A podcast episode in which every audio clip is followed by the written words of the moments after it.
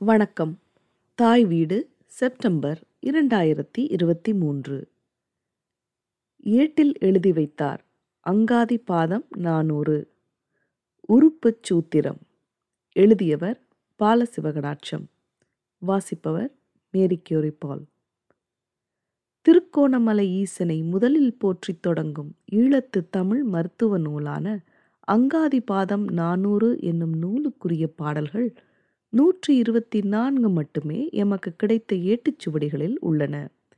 எனினும் நூலினை முழுமைப்படுத்த எண்ணி இந்நூலினை பெரிதும் ஒத்திருப்பதும் பரராச சேகரத்தை சார்ந்ததாக அறியப்படுவதும் ஆயிரத்தி தொள்ளாயிரத்தி முப்பத்தி ஆறாம் ஆண்டு ஐ பொன்னையா என்பவரால் அச்சிட்டு வெளியிடப் பெற்றதும் இன்று வரை உரை எழுதப்படாமலும் இருக்கும் அங்காதி பாதம் என்னும் பிறிதொரு நூலில் இருந்து நீதி பாடல்கள் பெறப்பட்டு உரையுடன் இங்கு தரப்படுகின்றன.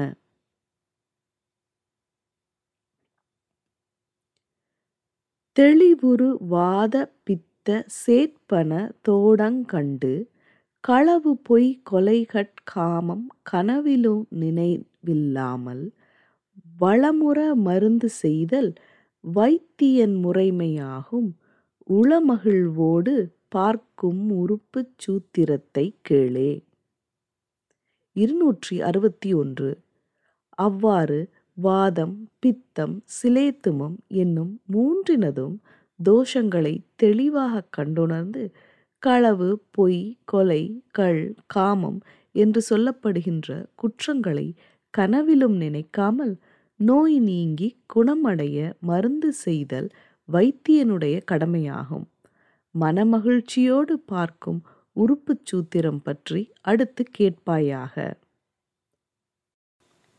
சூத்திரந்தன்னை கேளா இடதுள்ளங்கால் சூடாகி ஏத்திடும் வழக்கார் ரண்ணீரென்னவே குளிர்ந்திருக்கில் பேர்த்தொரு மருந்தினாலும் பிழைத்திடல் அரிதாமென்று சாத்திரம் அறிந்த முன்னோர் சாற்றினார் இது பொய்யாதே.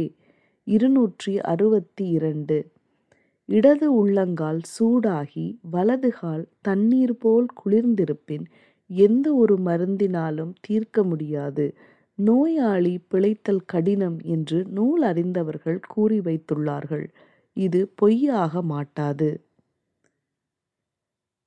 பொய்யல்ல விடதுள்ளங்கால் பொருந்திய குளிர்ச்சியுண்டாய் வெய்தென வலக்கால் சூடாய் விரவிய தலைதான் வேர்த்து தொய்யுறும் உடம்பு முற்றுஞ்சூடு கொண்டிருக்குமாகில் ஐயமதில்லை சொன்னேன் வருயிர் பிழைப்பராமே இருநூற்றி அறுபத்தி மூன்று இடது உள்ளங்கால் குளிர்ந்தும் வலது உள்ளங்கால் சூடாகவும் தலை வியர்த்தும் பலவீனமான உடம்பு முழுவதும் சூடாகவும் இருக்குமானால் அந்நோயாளி உயிர் பிழைத்து விடுவார் என்பதை சந்தேகத்திற்கு இடமின்றி சொல்லுகின்றேன். பிழைப்புறு தலைதான் வேர்த்து பெருகவே விழாவிற் சூடாய் குளைச்சுகள் பொசிந்து நீர்மெய் குளிர் கொண்டே இருக்குமாகில் மலைத்தமேனி எனாங் காலன் வாவென தென்புலத்துக் களைத்திடல் உண்மை யாமென்றறிந்திடா யன்னமின்னே. இருநூற்றி அறுபத்தி நான்கு நோயாளியின் தலையில் வேர்வை பெருகியும் உடல் குளிர்ந்தும் கொண்டும் இருக்குமாகில் கருத்த மேனியை உடைய யமன் தனது திசையாகிய தென்புலத்திற்கு வா என்று அழைத்திடுவான் என்பது உண்மை என்று அன்னத்தை ஒத்தவளே அறிந்து கொள்வாய் அன்னமே கண்கள் வட்டி தடி வயிறது குளிர்ந்து பின்னமாய் நாரி வீங்கி மெய்யது மிகச் சூடாகி கன்னமுள் வாங்கி விக்கல் காணுமேற் கால நூறின் மன்ன வீற்றிருப்பரென்று வாகடர் வசனித்தாரே இருநூற்றி அறுபத்தி ஐந்து.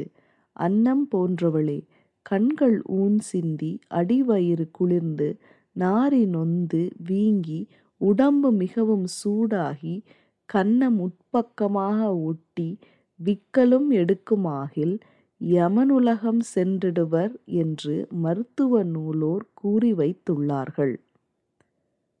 வசனிக்கு நா பசந்து வலதுள்ளங்கை சூடாகி இசைவுறும் மிடதுள்ளங்கை நீர் கசிந்து இருக்குமாகில் அசைவிலா நோய்களெல்லாம் மாத பன்றனைக் கண்டோடும் நிசியெனக் கலங்கி ஏங்கி நிற்குமோ நிலவு மானே. இருநூற்றி அறுபத்தி ஆறு. உரையாடும் நாக்கு தடுமாறி வலது உள்ளங்கை சூடாகி இடது உள்ளங்கையில் நீர் கசிந்து இருக்குமாகில் சந்திரனைக் கண்ட இருள் போல நோய்களெல்லாம் நிற்குமோ பெண்ணே. ஏற்பெரு நெற்றி சூடாய் எங்குமே உடல் வெதுப்பாய் சோர்வுறு பிடர் குளிர்ந்து சுற்றியே கழுத்து வேர்த்துப் பாரிய உச்சி நீராய்ப் பசைப்புக் கொண்டிருக்குமாகில் நாரியே இக்குநங் கண்ணல்லாது சாவு மின்றே. இருநூற்றி அறுபத்தி ஏழு. அழகுமிக்க நெற்றி சூடாகி உடலெங்கும் வெப்பமாகிப் புறங்கழுத்து குளிர்ந்து கழுத்துச் சுற்றிவர வியர்த்து உச்சி ஈரமாகக் கசிந்திருக்குமாகில் பெண்ணே இக்குணங்கள் காணின் சாவு இன்றே நிகழும். நல்ல கண்ணீலமாகி நாமிக வறண்டு நெற்றி மெல்லவே குளிர்ந்து கண்டம் பிடரி தோல் வேர்வையுண்டாய் சொல்லிய சேட நெஞ்சிற் சுற்றியே இருக்குமாகில் அல்லியங் கோதை நல்லா யருநாளிற் சீவிப் பாரே. இருநூற்றி அறுபத்தி எட்டு. நல்ல கண்கள் நீல நிறமாகி நாக்கு மிக வறண்டு நெற்றியும் மெல்லக் குளிர்ந்து கழுத்து பிடரி தோல் என்பவற்றில் வியர்வை உண்டாகி சளி சேடம் நெஞ்சில் நிறைந்து இருக்குமானால் அல்லிக்கொடி போன்ற பெண்ணே ஆறு நாள் மட்டுமே உயிர் வாழ்வார்.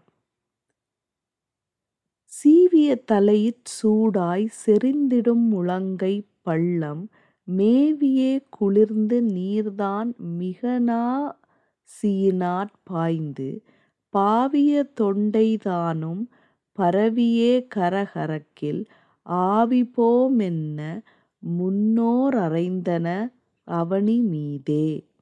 இருநூற்றி அறுபத்தி ஒன்பது. தலையில் சூடேறி உள்ளங்கை பள்ளமாகிக் குளிர்ந்து மூக்கால் நீர் வடிந்து தொண்டை கரகரத்தால் உயிர் பிரிந்துவிடும் என்று முன்னோர் கூறி வைத்துள்ளனர்.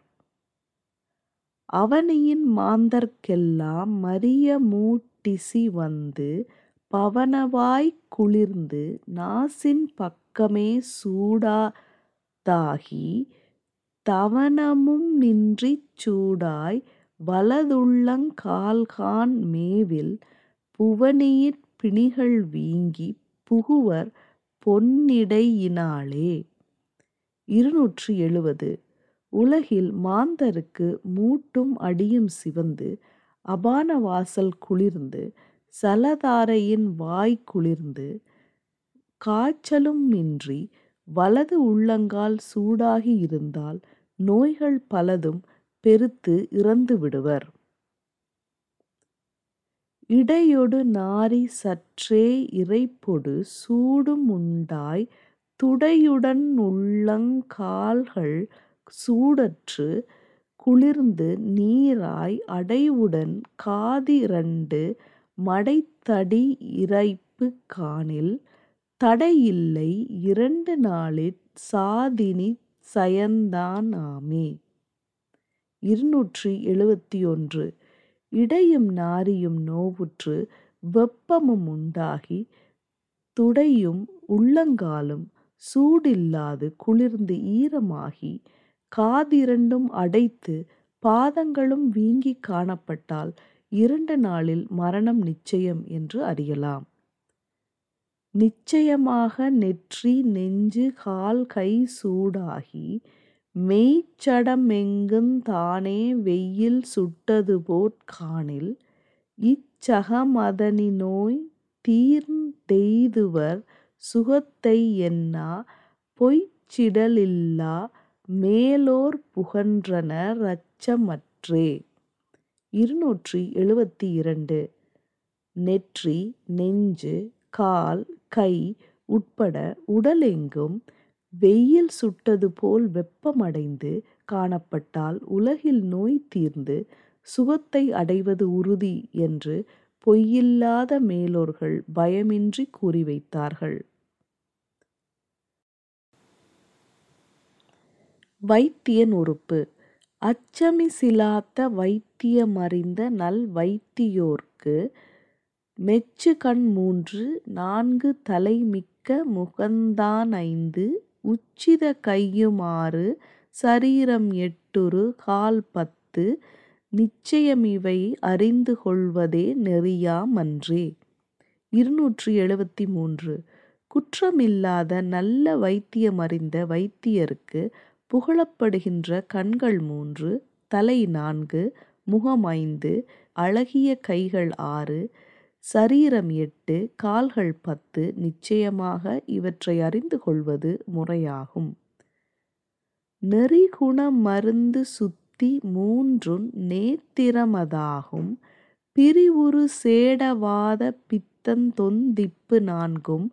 அறியுநாற் சிரமம் நாடி ஐந்தும் முகங்களாகும் குறிதரு சுவைகளாருங் கூறினார் கைகளென்றே.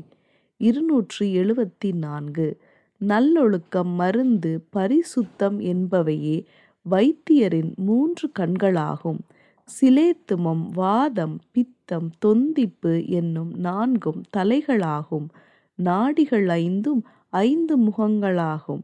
சுவைகள் ஆறுமே கைகள் என்று கூறி கை முதல் அட்டதான பரீட்சைதான் காயமெட்டாம் உய்வுறு நாடி பத்துங் காலென ஓதினார்கள் செய்யுறு வைத்தியன் பேர் நந்தியத்தேவனாகும் வெய்யரோகியின் பேராகு விளம்புகல் விழுமனாமே. இருநூற்றி எழுபத்தி ஐந்து எட்டு விதமான நோய் பரிசோதனைகளையே சரீரம் எட்டென்று கூறினர். தச நாடிகள் என்று கூறப்படும் நாடிகள் பத்தும் வைத்தியரின் கால்கள் என்றார்கள். கைராசிமிக்க வைத்தியரின் பெயர் நந்தித்தேவன் என்றார்கள். நோயாளியின் பெயர் ராகு என்றார்கள். விழுமிய கயிறு நாகபாசமாம் விரல்கண் மூன்றும் நெறிகொண்மும் மூர்த்தியாகு முலைப்பானீடமுதமாகும் குறைவிலா மருந்து பைதான் குறிக்கின்னவை குந்தமாகும். மருவக லறிவன் வாதிமகன் வைத்தியனாமன்றே. இருநூற்றி எழுபத்தி ஆறு வைத்தியரிடம் உள்ள கயிறு நாகபாசமாகும். நாடித் துடிப்பை பரிசோதிக்கும் மூன்று விரல்கள் மும்மூர்த்திகளாகும். முலைப்பால் அமுதமாகும். குறைவில்லாத மருந்து பை சுகம் தரும் வைகுந்தமாகும். குற்றமில்லாத ரசவாதியின் மகனே வைத்தியன் ஆவான். வைத்தியன் செய்யலாகாதவர் வைத்தியன் செய்யலாகா மாந்தரை உரைக்கக் கேண்மின் செயிர்த்து மற்றுயிர்க்குத் தீமை செய்பவர் பொய் பர்கோளர் பைத்தியர் தான தன்மன் செய்திடா பாவியானோர் மயக்குறு காமதூர்த்தர் வைத்தியம் வீணென்போர்கள். இருநூற்றி எழுபத்தி ஏழு வைத்தியம் செய்யக்கூடாத மக்கள் பற்றி கூறுவதை கேட்பீராக. கோபத்துடன் மற்றைய உயிர்களுக்கு தீமை செய்பவர் பொய் பேசுபவர் கோள் சொல்பவர்கள் வெறி பிடித்தவர்கள் தான தர்மங்கள் செய்யாத பாவிகள் காமுரர்கள் வைத்தியம் என்பது வீண் செயல் என்று சொல்பவர்கள்.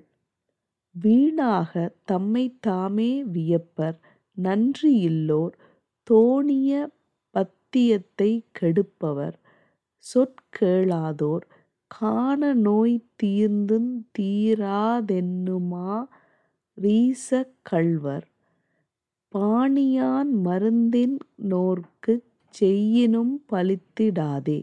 இருநூற்றி எழுபத்தி எட்டு ஒரு பயனும் இல்லாமல் தம்மை தாமே புகழ்ந்து கொள்பவர்கள் நன்றி இல்லாதவர்கள் அறிவுறுத்தப்பட்ட பத்தியத்தை கடைப்பிடிக்காதவர்கள் சொல்வதை கேளாதவர் நோய் தீர்ந்த பின்னரும் நோய் தீரவில்லை என்று சொல்லும் மாரீச கள்ளர்கள் இவர்களுக்கு மருந்து செய்யேன் அது பலிக்காது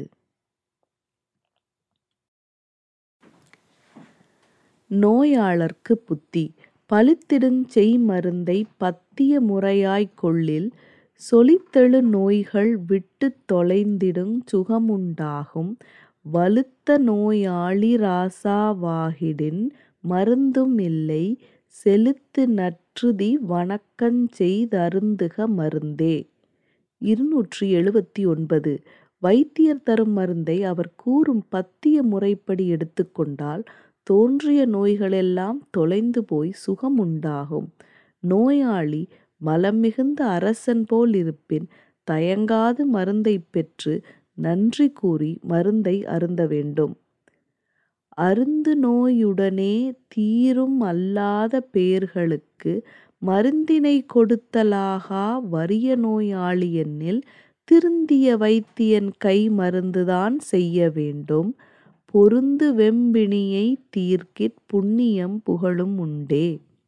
இருநூற்று எண்பது அவ்வாறு அருந்தும்போது நோயானது உடனே தீரும்.